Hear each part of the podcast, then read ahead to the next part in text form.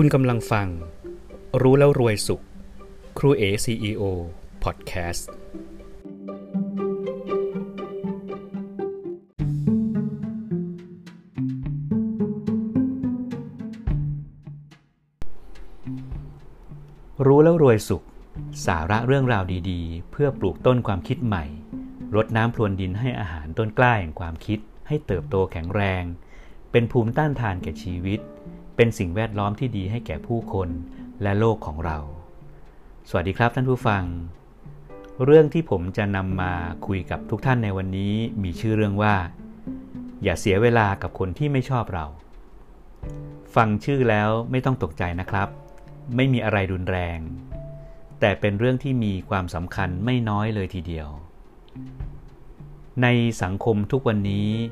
จะมีคนอยู่3ประเภทรอบๆตัวเราครับ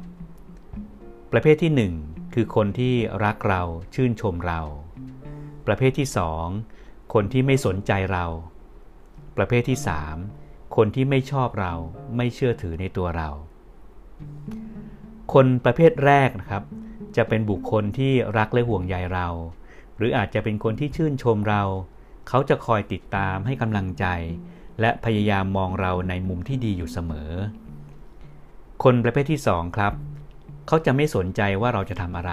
ดีหรือไม่ดีก็ไม่สนใจเฉยๆสิ่งที่เราทำไม่มีผลอะไรกับชีวิตเขาเลยส่วนคนประเภทที่3ครับไม่ว่าเราจะทำอะไรเขาก็จะไม่ชอบไม่ชื่นชมไม่เชื่อถือมองเห็นแต่ข้อบกพร่องแม้มันจะเป็นเพียงจุดเล็กๆเขาก็สามารถที่จะมองเห็นได้อย่างชัดเจนรอบตัวเราจะมีคน3ประเภทนี้อยู่ตลอดเวลานะครับแล้วก็คนเหล่านี้มักจะแวะเวียนเข้ามาทักทายในความรู้สึกของเราอยู่เสมอคนที่มาบ่อยที่สุด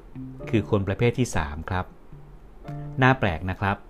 เรามักจะให้ความสำคัญทางความรู้สึกกับคนประเภทนี้มากกว่าคนอื่นทั้งที่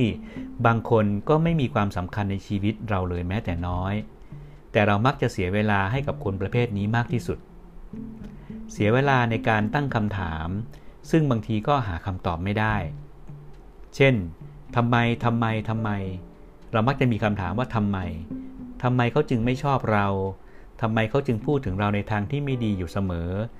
ทั้งที่เราไม่เคยไปทำอะไรให้เขาเลยยิ่งถ้าหากว่าเป็นคนที่เรามีความสำคัญในชีวิตเรานะครับคนที่เราแคร์เราก็จะยิ่งเจ็บปวดมากขึ้นแล้วก็มีคำถามอยู่เหมือนเดิมว่าทำไมเขาถึงมองไม่เห็นค่าในตัวเราทำไมเขาถึงมองไม่เห็นในสิ่งที่เราทำให้เราอุตส่าห์ทำด้วยความตั้งใจนะแต่เขากลับมองไม่เห็นซ้ำร้ายจะยังพูดตำหนิวิจารณ์ให้เราเสียใจอีกต่างหากด้วยความรู้สึกเช่นนี้ครับมันทำให้เรารู้สึกแย่มากเลยใช่ไหมครับความรู้สึกประมาณว่าทำเท่าไหร่ก็ไม่เคยดีพอแล้วหลายคนต้องเผชิญอยู่กับความรู้สึกแบบนี้ตลอดชีวิตพยายามพิสูจน์ตัวเองพยายามเรียกร้องความสนใจเรียกร้องการมองเห็นเรียกร้องคุณค่าแล้วในที่สุดก็พบว่าทุกอย่าง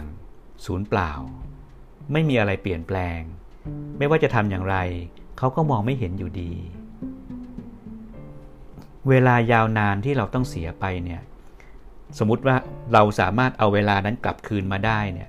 เราคงทำสิ่งที่มีประโยชน์ให้กับชีวิตเราได้มากมายเลยแล้วก็ชีวิตเราก็น่าจะดีกว่านี้แน่นอนใช่ไหมครับจากประสบการณ์ของผมเนี่ยคนที่ไม่ชอบเรามองเราในแง่ร้ายหรือคอยวิจารณ์จับผิดเราเขาก็จะเป็นเช่นนั้นตลอดไปครับไม่มีอะไรเปลี่ยนแปลงยากเหลือเกินที่จะทำให้เขาเปลี่ยนความคิดหันกลับมามองเราในแง่ดีผมแนะนำนะครับว่าเราควรจะใช้เวลาที่มีค่าของชีวิตใส่ใจทุ่มเทให้กับการทำให้ตัวเองเจริญก้าวหน้าทำให้ตัวเองประสบความสำเร็จและมีความสุขน่าจะเป็นการใช้เวลาที่มีประโยชน์มากกว่าครับการที่เราเปลี่ยนโฟกัสจากคนที่ไม่ชอบเราหันมาใส่ใจกับคนที่รักเราอย่างจริงใจปรารถนาดีชื่นชมคอยสนับสนุนให้กำลังใจเราเนี่ยจะทำให้เรามีกำลังใจมีพลังในการใช้ชีวิตมากกว่า ทุกท่านครับชีวิตของเรานั้นมีค่ามากกว่าจะมาเสียเวลาวนอยู่กับใครบางคนที่ไม่มีวันเห็นความดีในตัวเราเวลาของเรามีค่าจริงๆนะครับเพราะเราไม่สามารถจะล่วงรู้อนาคตได้เราไม่สามารถรู้ได้เลยว่าเราจะมีเวลาเหลือให้ใช้ชีวิตอีกนานแค่ไหนเราไม่มีวันรู้เลยครับเราอาจจะมีเวลาเหลือที่จะใช้ชีวิตแค่ปีเดียวเดือนเดียวสัปดาห์เดียวหรืออาจจะแค่วันเดียวก็ได้ดังนั้นเราควรใช้เวลาที่มีอยู่ใช้ปัจจุบันไปกับคนที่รักเราเห็นค่าในตัวเราเรามีคนแบบนี้ในชีวิตบ้างไหมครับคนที่รักเราอย่างจริงใจ